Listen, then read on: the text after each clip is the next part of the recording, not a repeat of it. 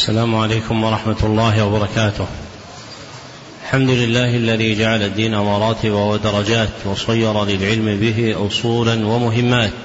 وأشهد أن لا إله إلا الله حقا وأشهد أن محمدا عبده ورسوله صدقا.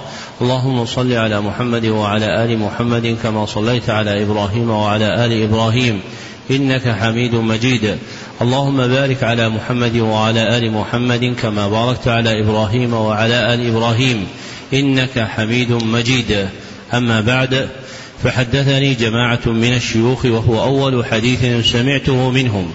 بإسناد كل إلى سفيان بن عيينة عن عمرو بن دينار عن أبي قابوس مولى عبد الله بن عمرو عن عبد الله بن عمرو بن العاص رضي الله عنهما قال قال رسول الله صلى الله عليه وسلم الراحمون يرحمهم الرحمن ارحموا من في الأرض يرحمكم من في السماء. ومن آكد الرحمة رحمة المعلمين بالمتعلمين في تلقينهم أحكام الدين وترقيتهم في منازل اليقين. ومن طرائق رحمتهم إيقافهم على مهمات العلم بإقراء أصول المتون وتبيين مقاصدها الكلية ومعانيها الإجمالية يستفتح بذلك المبتدئون تلقيهم ويجد فيه المتوسطون ما يذكرهم ويطلع منه المنتهون إلى تحقيق مسائل العلم. وهذا المجلس الثاني في شرح الكتاب الأول من برنامج مهمات العلم في سنته الخامسة خمس وثلاثين بعد الأربعمائة والألف. وهو كتاب تعظيم العلم لمعد البرنامج صالح بن عبد الله بن حمد العصيمي.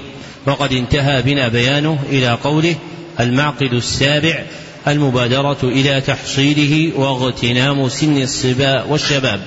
نعم. بسم الله الرحمن الرحيم. الحمد لله رب العالمين والصلاة والسلام على أشرف الأنبياء والمرسلين نبينا محمد وعلى آله وصحبه أجمعين. قلتم أحسن الله إليكم المعقد السابع المبادرة إلى تحصيله واغتنام سن الصبا والشباب. فإن العمر زهرة إما أن تصير بسلوك المعالي ثمرة وإما أن تذبل وإن مما تثمر به زهرة العمر المبادرة إلى تحصيل العلم وترك الكسل والعجز. واغتنام سن الصبا والشباب امتثالا للأمر باستباق الخيرات كما قال تعالى فاستبقوا الخيرات. وأيام الحداثة فاغتنمها ألا إن الحداثة لا تدوم. قال أحمد رحمه الله ما شبهت الشباب إلا بشيء كان في كمي فسقط والعلم في سن الشباب أسرع إلى النفس وأقوى تعلقا ولصوقا. قال الحسن البصري رحمه الله العلم في الصغر كالنقش في الحجر. فقوة بقاء العلم في الصغر كقوة بقاء النقش في الحجر فمن اغتنم شبابه نال إربه وحمد عند مشيبه سراه. اغتنم سن الشباب يا فتى عند المشيب يحمد القوم السرى. وأضر شيء على الشباب التسويف وطول الأمل فيسوف أحدهم ويركب بحر الأماني ويشتغل بأحلام اليقظة. ويحدث نفسه أن الأيام المستقبلة ستفرغ له من الشواغل وتصفو من المكدرات والعوائق. قوله ويشتغل بأحلام اليقظة أحلام اليقظة تركيب يراد به ما لا حقيقة له. تركيب يراد به ما لا حقيقة له. فإذا قيل فلان مسترسل مع أحلام اليقظة أي جار مع شيء لا حقيقة لوجوده. نعم. والحال المنظورة أن من كبر سنه كثرت شواغله وعظمت قواطعه مع ضعف الجسم ووهن القوى. ولن تدرك الغايات العظمى بالتلهف والترجي والتمني. ولست مدرك ما فات مني بلهف ولا بليت ولا لوني. ولا يتوهم مما سبق أن الكبير لا يتعلم بل هؤلاء أصحاب رسول الله صلى الله عليه وسلم تعلموا كبارا. ذكره البخاري رحمه الله في كتاب العلم من صحيحه. وإنما يعسر التعلم في الكبر كما بينه الماوردي في أدب الدنيا والدين لكثرة الشواغل وغلبة القواطع وتكاثر العلائق. فمن قدر على دفعها عن نفسه أدرك العلم. وقد وقع هذا لجماعة من النبلاء طلبوا العلم كبارا فأدركوا منه قدرا عظيما. منهم القفال الشافعي رحمه الله. ذكر المصنف وفقه الله أن طلب العلم في الكبر مما يمكن فإن المرء يتعلم ولو كان كبيرا إلا أنه يعسر لكثرة الشواغل وغلبة القواطع وتكاثر العلائق فمتى تقلل المرء من شواغله؟ وقطع علائقه وغلب قواطعه أمكنه إدراك العلم ولو كان كبيرا. فمن طلب العلم كبيرا له حالان. فمن طلب العلم كبيرا له حالان. الحال الأولى طلبه مع التقلل من الشواغل. طلبه مع التقلل من الشواغل. ومدافعة القواطع. ومدافعة القواطع. ومقاطعة العلائق. ومدافعة القواطع. ومقاطعة العلائق. فمثل هذا يرجى له إدراك بغيته منه. فمثل هذا يرجى له إدراك بغيته منه. والحال الثانية أن يطلبه مع الاسترسال في الشواغل أن يطلبه مع الاسترسال في الشواغل والاستسلام للقواطع والعلائق والاستسلام للقواطع والعلائق. فمثل هذا يبعد أن يحصل العلم. فمثل هذا يبعد أن يحصل العلم.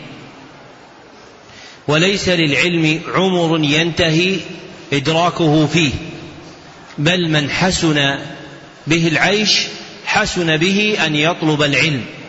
فمتى كان المرء متقلبا في أيام الحياة ولو كان كبيرا فإنه يحسن به أن يغتنم ما بقي من عمره فيتعلم العلم.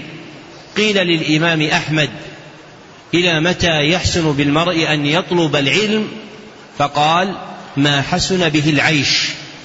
فقال ما حسن به العيش. وقال رحمه الله حاجة الناس إلى العلم. أعظم من حاجتهم إلى الطعام والشراب. حاجة الناس إلى العلم أعظم من حاجتهم إلى الطعام والشراب. انتهى كلامه. والكبير لا يترك طلب الطعام والشراب. ويمتع نفسه بأنواعه فقمين بالعاقل ممن كبرت سنه وفاته طلب العلم فيما سبق أن يغتنم ما فضل من علمه وما بقي من أيامه في طلب العلم قربة يتقرب بها إلى الله سبحانه وتعالى. نعم. أحسن الله إليكم قلتم حفظكم الله. المعقد الثامن لزوم التأني في طلبه وترك العجلة. إن تحصيل العلم لا يكون جملة واحدة. إذ القلب يضعف عن ذلك وإن للعلم فيه ثقل كثقل الحجر في يد حامله. قال تعالى إنا سنلقي عليك قولا ثقيلا. أي القرآن. وإذا كان هذا وصف القرآن الميسر كما قال تعالى ولقد يسرنا القرآن للذكر فما الظن بغيره من العلوم. وقد وقع تنزيل القرآن رعاية لهذا الأمر منجما مفرقا باعتبار الحوادث والنوازل كما قال تعالى وقال الذين كفروا لولا نزل عليه القرآن جملة واحدة كذلك لنثبت به فؤادك ورتلناه ترتيلا.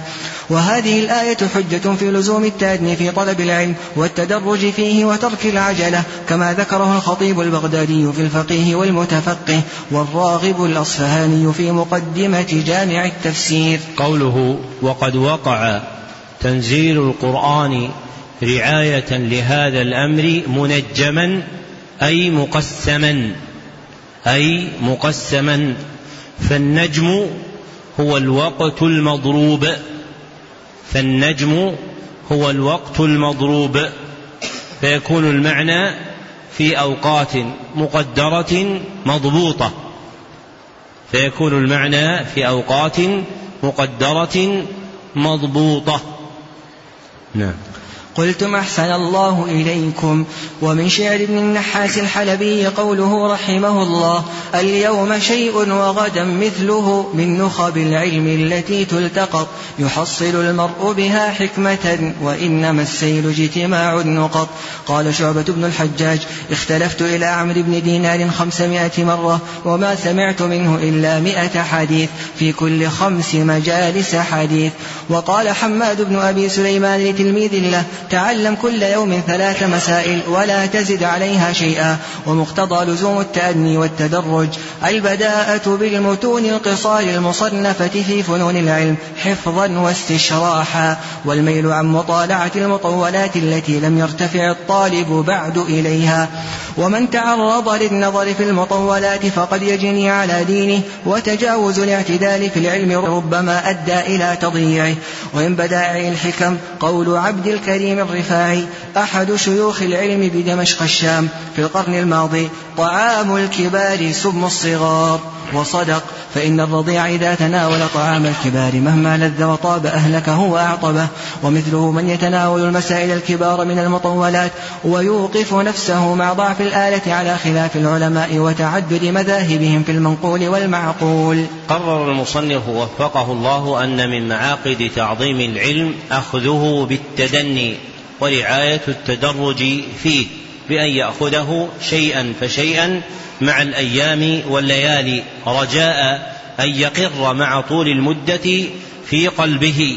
وهذا الأصل لا يبطل ترتيب برنامج مهمات العلم على هذا الوجه لأن المقصود من هذا البرنامج أن يكون استفتاحا للمبتدئين وتذكيرا للمتوسطين وتحقيقا للمنتهين. لكنه ليس غاية المراد ولا روضة المرتاد التي ينتهي إليها طلب العلم وإنما يرجى منه أن يكون معينا للطالب في الازدياد من العلم والإقبال عليه وتكرار النظر في هذه الأصول العظيمة التي لم يزل الناس قرنا بعد قرن على الإقبال عليها واستنباط العلم منها. فهو ترشيح لهذه المعارف العلمية والحقائق الإيمانية أن تكون نصب عيني المتعلم يعيد نظره فيها ويأخذها على أنواع متعددة فتارة يأخذها تقريرا وتعليقا وتارة يأخذها شرحا وتفصيلا وتارة يأخذها مقرونة بشرح مختصر وتارة يأخذها مقرونة بشرح واف فإن تنويع هذه المدارج على القلب مما يجعل هذه المعاني ثابتة فيه. أما المرور عليها ولو كان مع التأني ثم إلقاؤها وراء الظهر وكأنها متن يدرس في العمر مرة واحدة فإن هذا يفضي إلى تضييع العلم النافع. فالعلم النافع تردد أصوله وتكرر. وأدل شيء على ذلك أن سورة الفاتحة التي لقناها صغارا لا زلنا كل يوم نرددها في صلاتنا مرارا لعظمتها وجلالتها. وكذا هذه الأصول المذكورة في هذا البرنامج فإنها أصول جليلة في العلم. ينبغي أن يكرر المرء أخذه لها على وجوه شتى وأن يعيدها مرة بعد مرة ليرسخ العلم ويقوى فيها الفهم. نعم. قلتم أحسن الله إليكم المعقد التاسع الصبر في العلم تحملا وأداء. إذ كل جليل من الأمور لا يدرك إلا بالصبر وأعظم شيء تتحمل به النفس طلب المعالي تصبيرها عليه. ولهذا كان الصبر والمصابرة مأمورا بهما لتحصيل أسم الإيمان تارة ولتحصيل كماله تارة أخرى. قال تعالى يا أيها الذين آمنوا اصبروا وصابروا. وقال تعالى تعالى واصبر نفسك مع الذين يدعون ربهم بالغداة والعشي يريدون وجهه. قال يحيى بن أبي كثير في تفسير هذه الآية هي مجالس الفقه ولن يحصل أحد العلم إلا بالصبر. قال يحيى بن أبي كثير أيضا لا يستطاع العلم براحة الجسم فبالصبر يخرج من معرة الجهل. قال الأصمعي من لم يحتمل ذل التعليم ساعة بقي في ذل الجهل أبدا. وبه تدرك لذة العلم. قال بعض السلف من لم يحتمل ألم التعليم لم يذق لذة العلم ولا بد دون الشهد من سبم لسعة. وكان يقال من لم يركب المصاعب لم ينل الرغائب. قوله ولا بد دون الشهد من سم لسعة الشهد بفتح الشين وضمها هو العسل في الشمع. الشهد بفتح الشين وضمها هو العسل في الشمع والوصول إليه يلقى فيه مبتغيه ألما من إبل النحل فإن قاصد جمع العسل إذا رام إخراجه من المناحل تعرضت له النحل بإبرها فيجد ألما في الوصول إلى العسل وكل عسل من المعارف والأعمال لا يبلغه المرء إلا مع المكاره فله ألم لا بد من احتماله. ومتى استمرت النفس عليه؟ تحولت تلك الآلام إلى لذات. فيجد أن هذا الألم الذي يلحقه في ابتغاء هذه الأمور العظيمة مما يتلذذ به وتطرب نفسه معه. نعم. أحسن الله إليكم قلتم حفظكم الله. وصبر العلم نوعان أحدهما صبر في تحمله وأخذه فالحفظ يحتاج إلى صبر والفهم يحتاج إلى صبر وحضور مجالس العلم يحتاج إلى صبر ورعاية حق الشيخ تحتاج إلى صبر. والنوع الثاني صبر في أدائه وبثه وتبليغه إلى أهله فالجلوس للمتعلمين يحتاج إلى صبر وإفهامهم يحتاج إلى صبر واحتمال زلاتهم يحتاج إلى صبر. وفوق هذين النوعين من صبر العلم العلم الصبر على الصبر فيهما والثبات عليهما لكل إلى شأو العلا وثبات ولكن عزيز في الرجال ثبات. قوله لكل إلى شأو العلا الشأو هو الغاية. الشأو هو الغاية. والوثبات جمع وثبة. والوثبات جمع وثبة وهي القفزة. والمعنى لكل إلى غايات العلا قفزات في طلابها ولكن عزيز في الرجال ثبات أن يقل الثبات في تحصيل تلك المطالب العظيمة. فثابت القدم راسخ القلب في ابتغاء مطلوبه العظيم مما يقل, يقل وجوده في الناس. وإلى ذلك أشرت بقولي في خاتمة الهداية إن الثبات في الرجال عزا ويغنم الرجال منه العزة إن الثبات في الرجال عزا أي قل ويغنم الرجال منه العزة نعم. قلتم أحسن الله إليكم ومن يلزم الصبر يظفر بالرشد. قال أبو يعلى الموصلي المحدث إني رأيت وفي الأيام تجربة للصبر عاقبة محمودة الأثر وقل من جد في أمر تطلبه واستصحب الصبر إلا فاز بالظفر. المعقد العاشر ملازمة آداب العلم. قال ابن القيم رحمه الله في كتابه مدارج السالكين أدب المرء عنوان سعادته وفلاحه وقلة أدبه عنوان شقاوته وبواره. فما استجلب خير الدنيا والآخرة بمثل الأدب ولا استجلب حرمانهما بمثل قلة الأدب. والمرء لا يسمو بغير الأدب وإن يكن ذا حسب ونسب. وإنما يصلح للعلم من تأدب بآدابه في نفسه ودرسه ومع شيخه وقرينه قال يوسف بن الحسين بالأدب تفهم العلم لأن المتأدب يرى أهلا للعلم فيبذل له وقليل الأدب يعز العلم أن يضيع عنده. سأل رجل البقاعي أن يقرأ عليه فأذن له البقاعي فجلس الرجل متربعا فامتنع البقاعي من إقرائه وقال له أنت أحوج إلى الأدب منك إلى العلم إلى العلم الذي جئت تطلبه. ومن هنا كان السلف رحمهم الله يعتنون بتعلم الأدب كما يعتنون بتعلم العلم.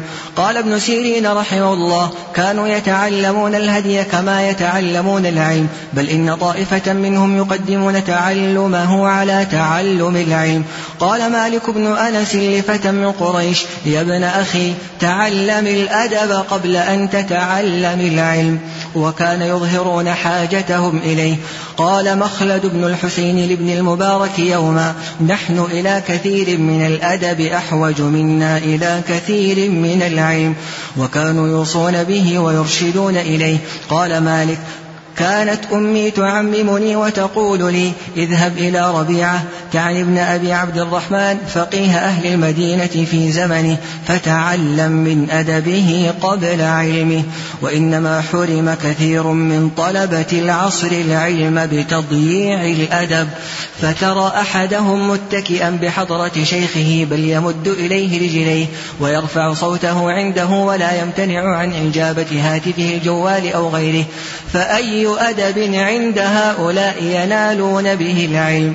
أشرف الليث بن سعد رحمه الله على أصحاب الحديث فرأى منهم شيئا كأدنه كرهه فقال ما هذا؟ أنتم إلى يسير من الأدب أحوج منكم إلى كثير من العلم. فماذا يقول الليث لو رأى حال كثير من طلاب العلم في هذا العصر؟ هذا الذي ذكره المصنف وفقه الله في الحض على ملازمة آداب العلم وأنه معقد من معاقد تعظيمه شذرة مما ينبغي أن يكون في علم أحدنا.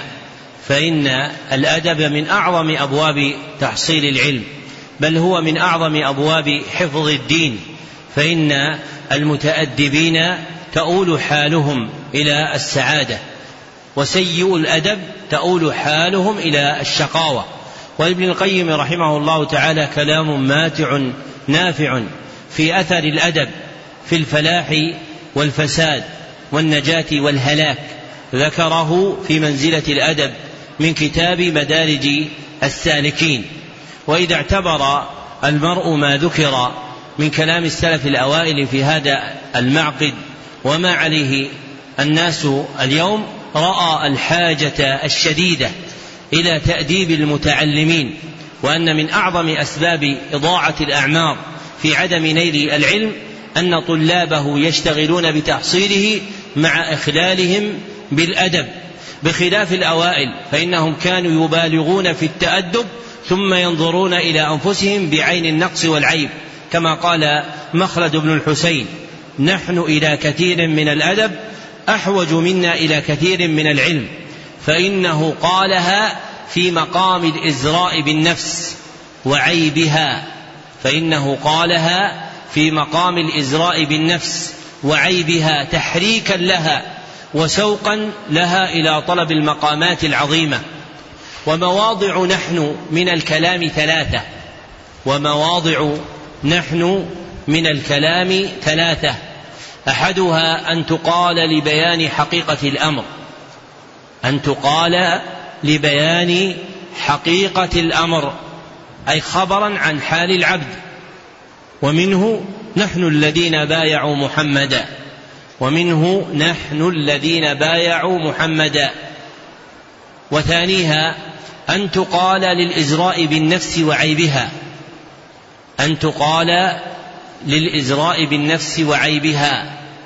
وكبح جماحها.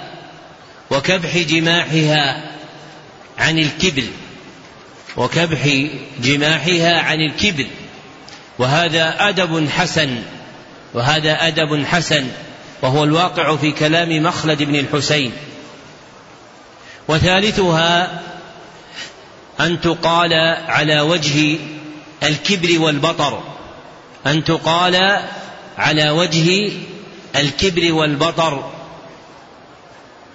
فهذه مكروهة كراهية شديدة. فهذه مكروهة كراهية شديدة لأنها ربما أفضت إلى ما لم يأذن به الله بامتلاء القلب بأنواع من الأدواء كالكبر والفخر والخيلاء والتيه والاستعلاء على الناس. فابتدأ الأمر مع صاحبها بكثرة لزومه لقوله نحن. فلم يزل يقول نحن يملأ فمه بها حتى امتلأ قلبه من شرها. ولهذا كان من مضى من الإشياخ إذا سمعوا طالبا يخبر عن نفسه من غير قصد منه عن شيء فيقول نحن قرأنا أو نحن ذهبنا أو نحن طالعنا زجروه أبلغ الزجر مع ما يغلب على ظنهم أنه لا يقولها تكبرا. ولكنهم يريدون تأديبه لئلا يسترسل مع كثرة الخبر بنحن فيصبح من حاله التكبر بها.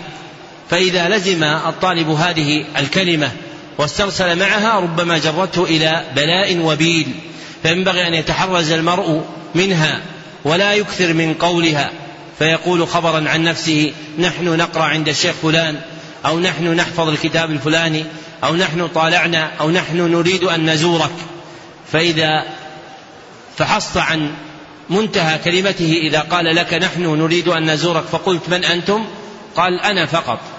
فتسأله أين نحن هذه التي كانت خبرا عن جمع؟ فتجده يتلجلج ولا يعرف شرر هذه الكلمة على نفسه. فينبغي أن ينزه طالب العلم لسانه من كلمة نحن لأنها تجره إلى الكبر والخيلاء ويلزم الإزراء على نفسه فإن من خفض نفسه للعلم رفعه العلم ومن رفع نفسه عن العلم خفضه العلم. نعم. قلتم أحسن الله إليكم المعقد الحادي عشر صيانة العلم عما يشين مما يخالف المروءة ويخرمها. من لم يصن العلم لم يصنه العلم كما قال الشافعي ومن أخل بالمروءة بالوقوع فيما يشين فقد استخف بالعلم. فلم يعظمه ووقع في البطالة فتفضي به الحال إلى زوال اسم العلم عنه. قال وهو بن منبه رحمه الله لا يكون البطال من الحكماء. لا يدرك العلم بطال ولا كسل ولا ملول ولا من يألف البشر وجماع المروءة كما قاله ابن تيمية الجد في المحرر وتبعه الحفيد في بعض فتاويه استعمال ما يجمله ويزينه وتجنب ما يدنسه ويشينه. قيل لأبي محمد سفيان بن عيينة قد استنبطت من القرآن كل شيء فأين المروءة فيه؟ فقال في قوله تعالى خذ العفو وأمر بالعرف وأعرض عن الجاهلين. ففيه المروءة وحسن الأدب ومكارم الأخلاق. ومن ألزم أدب النفس للطالب تحليه بالمروءة وما يحمل عليها وتنكبه خوارمها التي تخل بها. قوله وتنكبه خوارمها التي تخل بها الخوارم جمع خرم وهو الشق. الخوارم جمع خرم وهو الشق. وخوارم المروءة ما يطرأ عليها فيضعفها أو يفسدها. وخوارم المروءة ما يطرأ عليها فيضعفها أو يفسدها. فكل شيء أضعف المروءة أو أفسدها فهو خارم لها ومن أنواعها ما سيأتي ذكره. نعم. أحسن الله إليكم. قلتم حفظكم الله. ومن ألزم أدب النفس للطالب تحليه بالمروءة وما يحمل عليها وتنكبه خوارمها التي تخل بها. كحلق لحيته فقد عده في خوارم المروءة ابن حجر الهيتمي من الشافعية. وابن عابدين من الحنفية. أو كثرة الالتفات في الطريق. وعده من خوارمها ابن شهاب الزهري. وإبراهيم النخعي من المتقدمين. أو مد الرجلين في مجمع الناس من غير حاجة ولا ضرورة. داعية وعده من الخوارم جماعة منهم أبو بكر الطرطوشي من المالكية وأبو محمد بن قدامة وأبو الوفاء بن عقيل من الحنابلة أو صحبة الأراذل والفساق والمجان والبطالين. وعده من خوارم المروءة جماعة منهم أبو حامد الغزالي وأبو بكر بن الطيب من الشافعية والقاضي عياض اليحصبي من المالكية أو مصارعة الأحداث والصغار وعده من الخوارم ابن الهمام وابن نجيم من الحنفية. ومن أخل بمروءته وهو ينتسب إلى العلم فقد افتضح عند الخاص والعام ولم ينل من شرف العلم إلا الحطام. المعقد الثاني عشر انتخاب الصحبة الصالحة له. فالإنسان مدني بالطبع واتخاذ الزميل ضرورة لازمة في نفوس الخلق. فيحتاج طالب العلم إلى معاشرة غيره من الطلاب لتعينه هذه المعاشرة على تحصيل العلم والاجتهاد في طلبه. قوله فالإنسان مدني بالطبع أي لا بد له من الاجتماع بغيره من أبناء جنسه. أي لا بد له من الاجتماع بغيره من أبناء جنسه ومشاركة بعضهم بعضا في تحصيل مصالحهم ومشاركة بعضهم بعضا في تحصيل مصالحه وهي قاعدة مشهورة في كلام فلاسفة اليونان وبسطها من علماء الإسلام جماعة منهم ابن خلدون في مقدمته. نعم. قلتم أحسن الله إليكم والزمالة في العلم إن سلمت من الغوائل نافعة في الوصول إلى المقصود ولا يحسن بقاصد العلا إلا انتخاب صحبة صالحة تعينه فإن للخليل في خليله أثرا. قال أبو داود والترمذي والسياق لأبي داود حدثنا ابن بشار حدثنا أبو عامر وأبو داود. قال حدثنا زهير بن محمد قال حدثني موسى بن وردان عن أبي هريرة رضي الله عنه أن النبي صلى الله الله عليه وسلم قال الرجل على دين خليله فلينظر أحدكم من يخالل. يقول الراغب الأصفهاني ليس إعداء الجليس لجليسه بمقاله وفعاله فقط بل بالنظر إليه.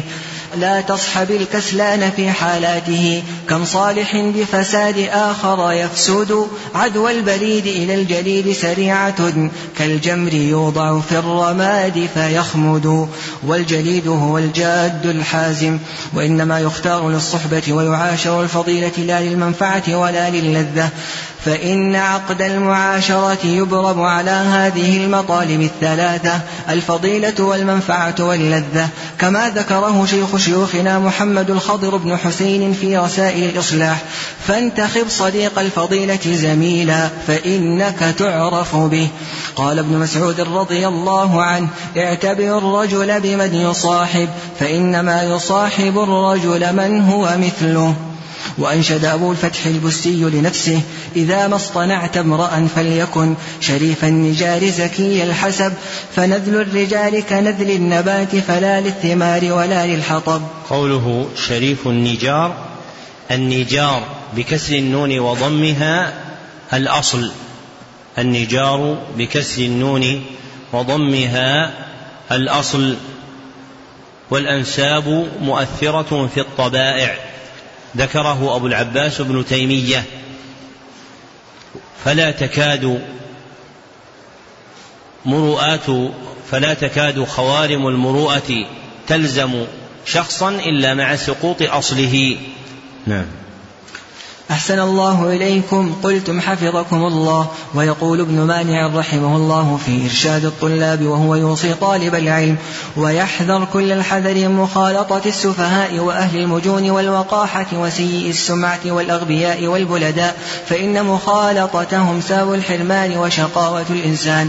وكأن هذا عين قول سفيان بن عيينة إني لأحرم جلساء الحديث الغريب لموضع رجل واحد ثقيل فقد يحرم المتعلم العلم لأجل صاحبه فاحذر هذا الصنف وإن تزيا بزي العلم فإنه يفسدك من حيث لا تحس. المعقد الثالث عشر بذل الجهد في تحفظ العلم والمذاكرة به والسؤال عنه إذ تلقيه عن الشيوخ لا ينفع بلا حفظ له ومذاكرة به وسؤال عنه. فهؤلاء تحقق في قلب طالب العلم تعظيمه بكمال الالتفات إليه والاشتغال به. فالحفظ خلوة بالنفس والمذاكرة جلوس إلى القرين والسؤال إقبال على العالم. فبالحفظ يقرر العلم في القلب وينبغي أن يكون جل همة الطالب مصروفا إلى الحفظ والإعادة كما يقول ابن الجوزي رحمه الله في صيد خاطره ولم يزل العلماء الأعلام يحضون على الحفظ ويأمرون به قال عبيد الله بن الحسن وجدت أحضر العلم منفعة ما وعيته بقلبي ولكته بلساني قوله ولكته بلساني أي حركت به لساني متحفظا له. أي حركت به لساني متحفظا له. ومن قواعد العلم أن من رام حفظ شيء رفع صوته به. أن من رام حفظ شيء رفع صوته به. ليجتمع على ذلك آلتان. إحداهما الأذن بسمعها والأخرى العين بنظرها فالمتحفظ الذي يقرأ نصا ما يريد حفظه فيرفع صوته به يقوي وصول العلم إلى قلبه بسماعه من أذنه ودخوله مع بصره فإذا أردت أن تحفظ شيئا رفعت صوتك به فإن أردت أن تفهم شيئا خفضت صوتك به. لأن خفض الصوت أنسب لجمع القلب على المطلوب والفهم يراد الوصول إليه بتحريك معناه في القلب والمعين على ذلك أن تقرأه قراءة منخفضة الصوت فتجمع قلبك على ما تريد تفهمه فالقراءة الرفيعة للحفظ والقراءة المخفوضة الصوت للفهم. نعم. قلتم أحسن الله إليكم وسمعت شيخنا ابن عثيمين رحمه الله يقول حفظنا قليلا وقرأنا كثيرا فانتفعنا بما حفظنا أكثر من انتفاعنا بما قرأنا. ليس بعلم ما حوى القمطر ما العلم إلا ما حواه الصدر. قوله القمطر بكسر القاف وفتح الميم. بكسر القاف وفتح الميم. وهو وعاء تحفظ فيه الكتب كالحقيبة في زماننا. وهو وعاء تحفظ فيه الكتب كالحقيبة في زماننا. نعم. قلتم أحسن الله إليكم والمتلمس للعلم لا يستغني عن الحفظ ولا يجمل به أن يخلي نفسه منه. وإذا قدر على ما كان يصنع ابن الفرات رحمه الله فليأخذ به. فقد كان لا يترك كل يوم إذا أصبح أن يحفظ شيئا وإن قل. ومن عقل هذا المعنى لم يزل من الحفظ في ازدياد فلا ينقطع عنه حتى الموت. كما اتفق ذلك لابن مالك رحمه الله صاحب الألفية النحوية فإنه حفظ في يوم موته خمسة شواهد. وبالمذاكرة تدوم حياة العلم في النفس ويقوى تعلقه بها والمراد بالمذاكرة مدارسة الأقران. وقد أمرنا بتعاهد القرآن الذي هو أيسر العلوم. قال البخاري رحمه الله حدثنا عبد الله بن يوسف قال أخبرنا مالك عن نافع عن ابن عمر رضي الله عنهما أن رسول الله صلى الله عليه وسلم قال إنما مثل صاحب القرآن كمثل صاحب الإبل المعقلة. إن عاهد عليها أمسكها وإن أطلقها ذهبت. ورواه مسلم من حديث مالك به نحوه. قال ابن عبد البر رحمه الله في كتابه التمهيد عند هذا الحديث وإذا كان القرآن الميسر للذكر كالإبل المعقلة من تعاهدها أمسكها فكيف بسائر العلوم؟ وكان الزهري رحمه الله يقول إنما يذهب العلم النسيان. وترك المذاكرة. قوله والمراد بالمذاكرة مدارسة الأقران أي الاجتماع معهم أي الاجتماع معهم على درس العلم أي الاجتماع معهم على درس العلم. فيجتمعون ويذكر بعضهم لبعض ما وعوه من مسائل من مسائل العلم التي أخذوها عن شيخهم. فلا تنفع مذاكرة الأقران إلا إذا وقعت موقعها وهي أنها تقع تتميما لما تلقوه عن الشيخ فيجتمع الأقران الآخذون عن شيخ ويراجع بعضهم بعضا الدرس الذي تلقوه على شيخهم فإنهم ينتفعون. وأما اجتماع الأقران مع الاستقلال عن الأشياخ توهما أن ذلك من طرائق تحصيل العلم فهذا يضر أهله. قيل لأبي حنيفة إن أناسا يجتمعون في المسجد يتفقهون. فقال هل لهم رأس؟ أي فقيه كبير يرجعون إليه إذا أشكل عليهم شيء؟ فقالوا لا. فقال لا يفلحون أبدا. فمذاكرة الأقران ومدارستهم نافعة إذا وقعت موقعها بعد التلقي عن الشيخ الذي يجمعهم على العلم الذي يأخذونه عنه. نعم. أحسن الله إليكم. قلتم حفظكم الله. وبالسؤال عن العلم تفتتح خزائنه. قال الزهري رحمه الله إنما هذا العلم خزائن وتفتتحها المسألة. وحسن المسألة نصف العلم. والسؤالات المصنفة كمسائل أحمد المروية عنه. برهان جلي على عظيم منفعة السؤال. وقلة الإقبال على العالم بالسؤال إذا ورد على بلد. تكشف مبلغ العلم فيه. فهذا سفيان الثوري رحمه الله يقدم عسقلان فيمكث ثلاثا لا يسأله إنسان عن شيء. فيقول رواد بن الجراح أحد أصحابه أكتر لي أخرج من هذا البلد. هذا بلد يموت فيه العلم. قوله أكتر لي أي اطلب لي من ينقلني بالأجرة. أي اطلب لي من ينقلني بالأجرة لأخرج من هذا البلد. وقوله هذا بلد يموت فيه العلم لأن نعش العلم وحياته بذكره لأن نعش العلم وحياته بذكره. ومن طرائق ذكره الجواب عن سؤالات السائلين. فإذا كان العالم يسأل ويدرس ويعلم حفظ علمه. وإذا انتهى إلى بلد لا يقرأ عليه فيها أحد ولا يسأله أحد فإن علمه الذي هو معه يموت معه لحاجته إلى تذكره وإثارته ونعشه بالدرس والجواب. نعم. قلتم أحسن الله إليكم فمن لقي شيخا فليغتنم لقاءه بالسؤال عما يشكل عليه ويحتاج إليه. لا سؤال متعنت ممتحن. وهذه المعاني الثلاثة للعلم بمنزلة الغرس للشجر وسقه وتنميته بما يحفظ قوته ويدفع آفته. فالحفظ غرس العلم والمذاكرة سقيه والسؤال عنه تنميته. المعقد الرابع عشر إكرام أهل العلم وتوقيرهم. إن فضل العلماء عظيم ومنصبهم منصب جليل. لأنهم آباء الروح فالشيخ أب للروح كما أن الوالد أب للجسد. وفي قراءة أبي بن كعب رضي الله عنه النبي أولى بالمؤمنين من أنفسهم وهو أب لهم.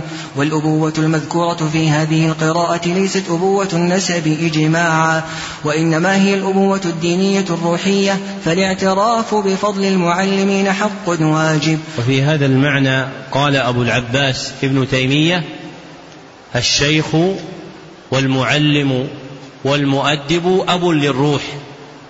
الشيخ والمعلم والمؤدب أب للروح والوالد أب للجسد والوالد أب للجسد. نقله عنه تلميذه ابن القيم في مدارج السالكين. نعم. قال شعبة بن الحجاج كل من سمعت منه حديثا فأنا له عبد واستنبط هذا المعنى من القرآن محمد بن علي الأدفوي فقال رحمه الله إذا تعلم الإنسان من العالم واستفاد منه الفوائد فهو عبد له. قال الله تعالى وإذ قال موسى لفتاه وهو يوشع بن نون ولم يكن مملوكا له وإنما كان متلمذا له متبعا له فجعله الله فتاه لذلك. وقد أمر الشرع برعاية حق العلماء إكراما لهم وتوقيرا وإعزازا. قال أحمد في المسند حدثنا هارون قال حدثنا ابن قال حدثني مالك بن الخير الزيادي عن أبي قبيل المعافري عن عبادة بن الصامت رضي الله عنه أن رسول الله صلى الله عليه وسلم قال ليس من أمتي من لم يجل كبيرنا ويرحم صغيرنا ويعرف لعالمنا حقه. أمسك ابن عباس رضي الله عنهما يوما بركاب زيد بن ثابت رضي الله عنه فقال زيد أتمسك لي وأنت ابن عم رسول الله صلى الله عليه وسلم؟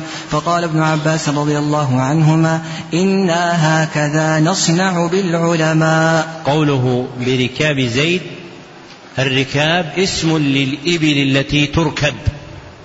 الركاب اسم للإبل التي تركب.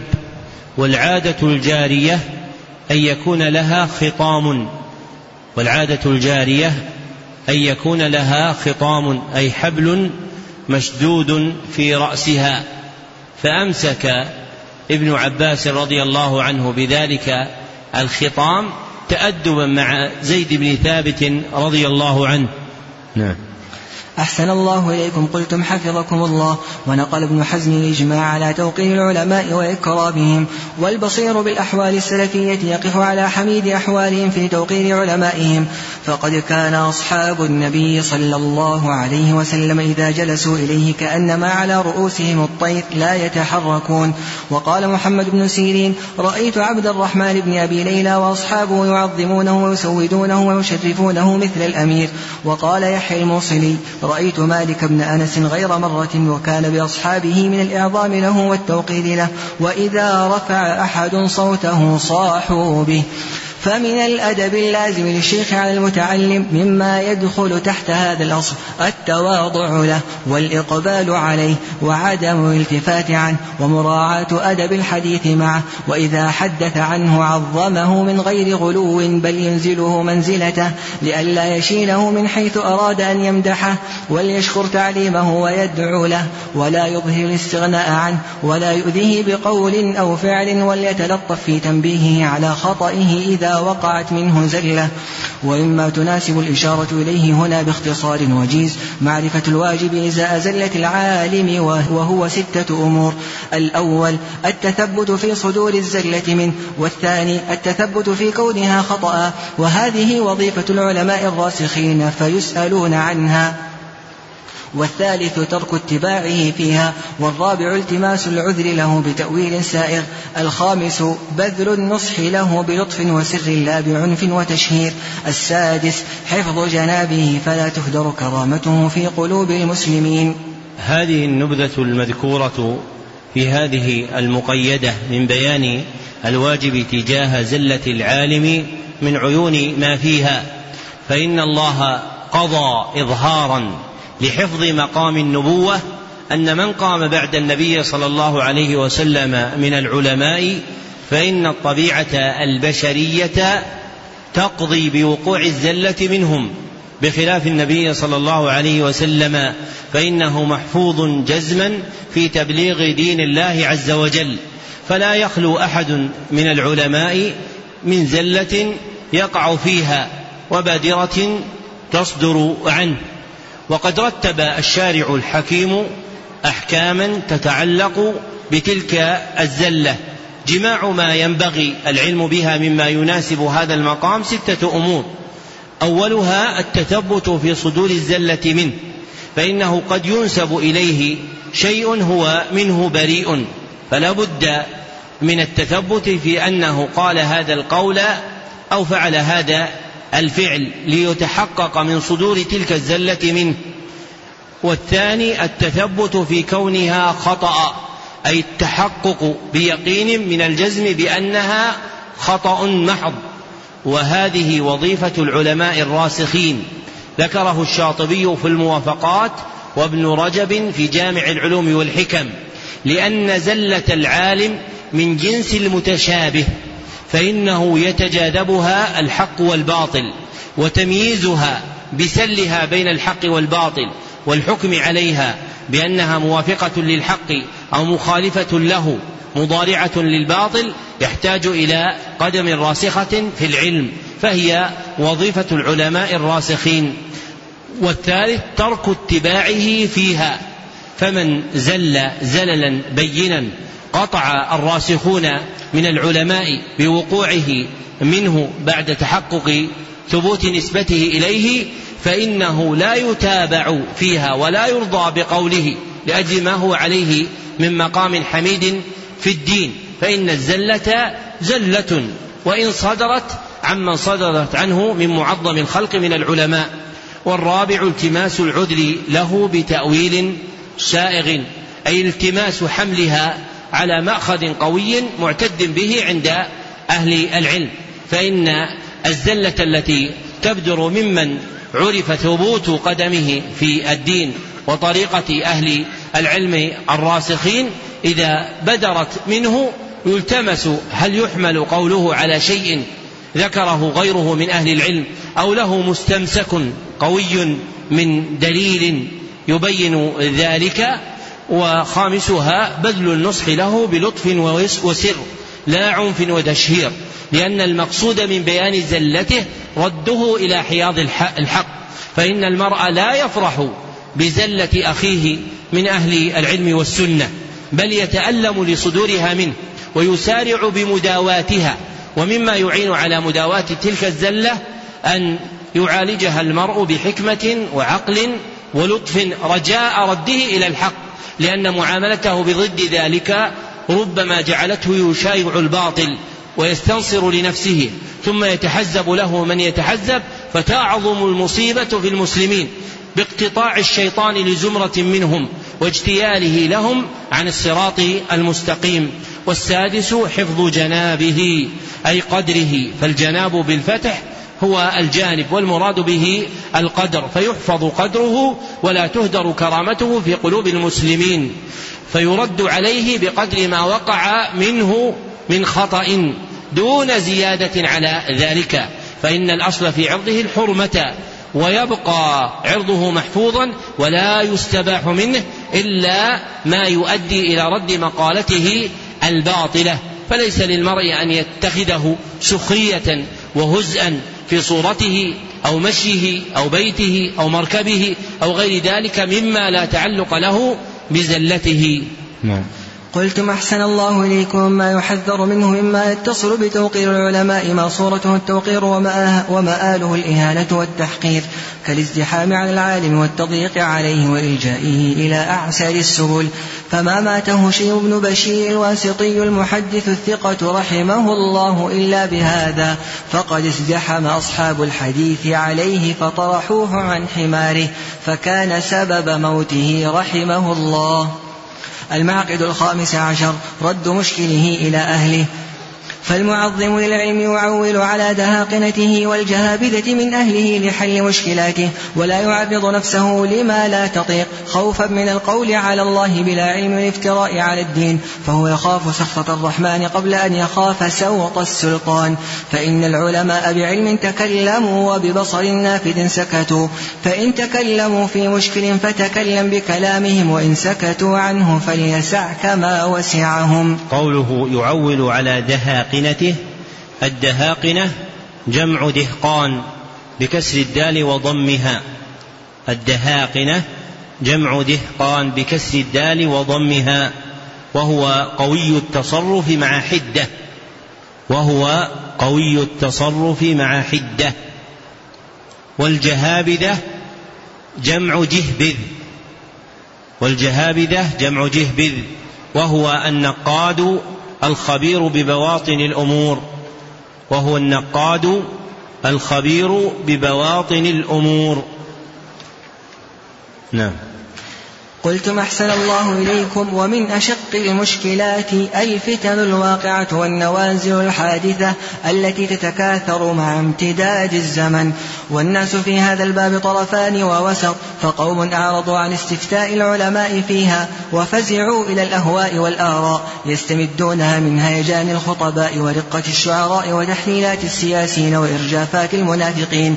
وقوم يعرضونها على العلماء لكنهم لا يرتضون قالهم ولا يرضون ولا يرضون مقالهم فكأنهم طلبوا جوابا يوافق هوى في نفوسهم فلما لم يجدوه مالوا عنه.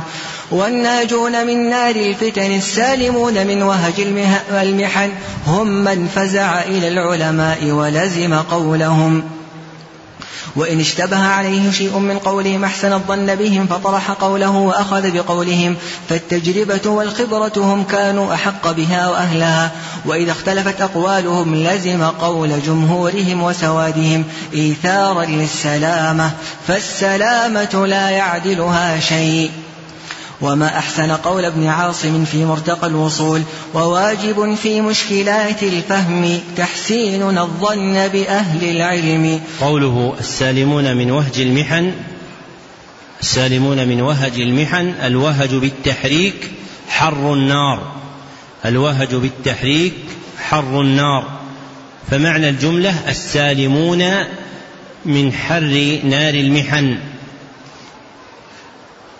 وهذه الجملة التي ذكرها المصنف من رد ما أشكل إلى العلماء موجب امتثالها طلب السلامة كما قال في آخرها إيثارا للسلامة فالسلامة لا يعدلها شيء والمراد بها السلامة من تبعة القول عند الله سبحانه وتعالى فإن المرء يطلب سلامة دينه ومن جملة سلامة دينه رد الأمر إلى أهله.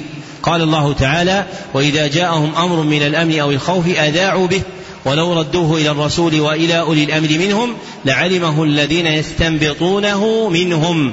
فمن السلامة الدينية وكل المهام العظام إلى أهلها ممن استأمنهم الله سبحانه وتعالى عليها من العلماء الذين لا يخفون عن العجائز في دورهن. فإذا ترشح العبد لهذا الابتلاء وصار مشارا إليه بالأصابع فليستعن بالله عز وجل وليعلم أن خبره خبر عن حكم الله عز وجل فيكون ذلك مؤديا إلى عظمة خوفه من الله عز وجل أن يسكت عن شيء أو يتكلم بشيء. ومن لم يترشح لهذه الرتبة من طلاب العلم ولو كانوا منتهين فإنهم ينبغي, ينبغي أن يحبسوا أنفسهم رغبة بها عن أن يقعوا فيما يهلكها. فمن الناس من تجرأ على المشكلات حتى جرته إلى قبيح المهلكات. فربما خلع المرء ربقة الإيمان بتهاتره وتعديه في المشكلات التي تعرض للناس من الفتن والنوازل. فصار مآل أمره لما لم يكل الأمر إلى أهله أن ضعف دينه ضعفا بينا بل ربما خرج بعضهم من الإسلام بالكلية لأن هذا الدين متين فينبغي أن يوغل فيه المرء برفق وأن يلاحظ منزلته بين أهله لئلا يهلك نفسه. نعم. أحسن الله إليكم. قلتم حفظكم الله. ومن جملة المشكلات رد زلات العلماء والبقالات الباطلة لأهل البدع والمخالفين فإنما يتكلم فيها العلماء الراسخون. بينه الشاطبي في الموافقات وابن رجب في جامع العلوم والحكم. وإذا تعرضت الناشئة والدهماء للدخول في هذا الباب تولدت فتن وبلايا. كما هو مشاهد في عصرنا فإنما نشأت كثير من الفتن حين تعرض للرد على زلات العلماء والمقالات المخالفة للشريعة بعض الناشئة الأغمار والجادة السالمة عرضها على العلماء الراسخين والاستمساك بقولهم فيها. قوله بعض الناشئة الأغمار الأغمار جمع غمر والغمر هو الذي لم يجرب الأمور ولا اطلع على حقائقها. والغمر والغمر هو الذي لم يجرب الأمور ولا اطلع على حقائقها. وميمه بالسكون وتضم أيضا فيقال غمر وغمر. نعم. قلتم أحسن الله إليكم المعقد السادس عشر توقير مجالس العلم وإجلال أوعيته. فمجالس العلماء كمجالس الأنبياء. قال سهل بن عبد الله من نعم. أحسن الله إليكم قلتم حفظكم الله. المعقد السابع عشر الذب عن العلم والذود عن حياضه. أحسن الله إليكم قلتم حفظكم الله. المعقد السادس عشر توقير مجالس العلم وإجلال أوعيته. فمجالس العلماء كمجالس الأنبياء. قال سهل بن عبد الله من أراد أن ينظر إلى مجالس الأنبياء فلينظر إلى مجالس العلماء. يجيء الرجل فيقول يا فلان أي شيء تقول في رجل حلف على امرأته بكذا وكذا؟ فيقول طلقت امرأته. ويجيء آخر فيقول ما تقول في رجل حلف على امرأته بكذا وكذا؟ فيقول ليس يحنث بهذا القول. وليس هذا إلا لنبي أو لعالم فاعرفوا لهم ذلك. وقال مالك بن أنس رحمه الله إن مجالس العلماء تحتضن بالخشوع والسكينة والوقار. وقد كان مالك رحمه الله إذا أراد أن يحدث توضأ وجلس على صدر فراشه وسرح لحيته وتمكن من جلوسه بوقار وهيبة ثم حدث. وكان عبد الرحمن بن مهدي لا يتحدث في مجلسه ولا يبرى فيه قلب ولا يتبسم فيه أحد. وكان وكيع بن الجراح في مجلسه كأنهم في صلاة. فعلى طالب العلم أن يعرف لمجالس العلم حقها فيجلس فيها جلسة الأدب ويصغي إلى الشيخ ناظرا إليه. فلا يلتفت عنه من غير ضرورة ولا يضطرب لضجة يسمعها ولا يعبث بيديه أو رجليه ولا يستند بحضرة شيخه ولا يتكئ على يده ولا يكثر التنحنح والحركة ولا يتكلم مع جاره وإذا عطس خفض صوته وإذا تثاءب ستر فمه بعد رده جهده. وينضم إلى توقير مجالس العلم إجلال أوعيته التي يحفظ فيها وعمادها الكتب فاللائق بطالب العلم صون كتابه وحفظه وإجلاله والاعتناء به فلا يجعله صندوقا يحشوه بودائعه ولا يجعله بوقا وإذا وضعه وضعه بلطف وعناية. رمى اسحاق بن راهويه يوما بكتاب كان في يده فرآه أبو, فرآه أبو عبد الله أحمد بن حنبل فغضب وقال أهكذا يفعل بكلام الأبرار؟ ولا يتكئ على الكتاب أو يضعه عند قدمه وإذا كان يقرأ فيه على شيخ رفعه عن الأرض وحمله بيديه. قوله وإذا كان يقرأ فيه على شيخ رفعه عن الأرض وحمله بيديه إعلام بأن وضع الكتاب على الأرض حال القراءة خلاف الأدب خلاف الأدب. فإذا حضر المتعلم بين يدي شيخه رفع كتابه بيديه تأدبا مع الكتاب ومعرفة لمجلس العلم حقه في هذا الوعاء وأنه مما لا يطرح ولا يلقى في الدرس على الأرض. ومن تأدب بهذا الأدب رجي له الانتفاع بالعلم. ومن لا يعرف الأدب مع الكتاب فإنه يتخوف عليه أن يفوته حظه من العلم. نعم. أحسن الله إليكم. قلتم حفظكم الله. المعقد السابع عشر. الذب عن العلم والذود عن حياضه. إن العلم حلوة وافرة توجب الانتصار له إذا تعرض لجنابه بما لا يصلح. وقد ظهر هذا الانتصار عند أهل العلم في مظاهر. منها الرد على المخالف. فمن استبانت مخالفته للشريعة رد عليه كائنا من كان. حمية للدين ونصيحة للمسلمين. فلم يزل الناس يرد بعضهم على بعض كما قال الإمام أحمد لكن المرشح لذلك هم العلماء لا الدهماء مع لزوم الأدب وترك الجور والظلم. قوله لا الدهماء الدهماء هم العامة. الدهماء هم العامة. وأصل الدهم التغطية. وأصل الدهم التغطية. وأكثر من يغطي الأرض هم العوام فهم أكثر أهل الأرض.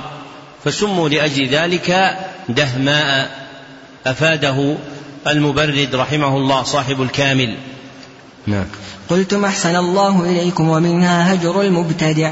ذكره أبو يعلى الفراء إجماعا. فلا يؤخذ العلم عن أهل البدع. لكن إذا اضطر إليه فلا بأس. كما في الرواية عنهم لدى المحدثين. وفي ذلك يقول شيخ الإسلام ابن تيمية الحفيد مقررا أصلا كبيرا تعظم الحاجة إليه في أزمنة الجاهلية والفتن. فإذا تعذر إقامة الواجبات من العلم والجهاد وغير ذلك إلا بمن فيه بدعة مضرتها دون مضرة ذلك الواجب. كان تحصيل مصلحة الواجب مع مفسدة مرجوحة خيرا من العكس. ومنها زجر المتعلم إذا تعدى في بحثه أو ظهر منه لدد أو سوء أدب. قوله لدد أي خصومة شديدة. أي خصومة شديدة. نعم.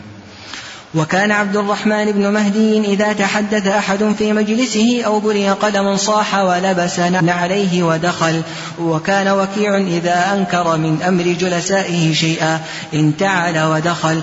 وشوهد هذا مرارا من شيخ شيوخنا محمد بن إبراهيم آل الشيخ فكم مرة رؤي منصرفا لما سمع طالبا يتشدق في مقاله فأخذ عليه وانصرف. وحضر شاب مجلس سفيان الثوري فجعل يترأس ويتكلم ويتكبر بالعلم فغضب سفيان وقال لم يكن السلف هكذا لم يكن السلف هكذا كان أحدهم لا يدعي الإمامة ولا يجلس في الصدر حتى يطلب هذا العلم ثلاثين سنة وأنت تتكبر على من هو أسن منك قم عني ولا أراك تدنو من مجلسي. وكان رحمه الله يقول إذا رأيت الشاب يتكلم عند المشايخ وإن كان قد بلغ من العلم مبلغا فآيس من خيره فإنه قليل الحياء. وإن احتاج المعلم إلى إخراج المتعلم من مجلسه زجرا له فليفعل كما فعل سفيان وكما كان يفعله شعبة رحمه الله مع عفان بن مسلم في درسه. قد يزجر المتعلم بعدم الإقبال عليه وترك إجابته فالسكوت واجب كما قال الأعمش. ورأينا هذا كثيرا من جماعة من الشيوخ منهم العلامة ابن باز رحمه الله فربما سأله سائل عما لا ينفعه فترك الشيخ إجابته وأمر القارئ أن يواصل قراءته أو أجابه بخلاف قصده. وهذا آخر هذا المجلس ونستكمل بقية الكتاب بعد صلاة العشاء بإذن الله تعالى. الحمد لله رب العالمين وصلى الله وسلم على عبده ورسوله محمد وآله وصحبه أجمعين.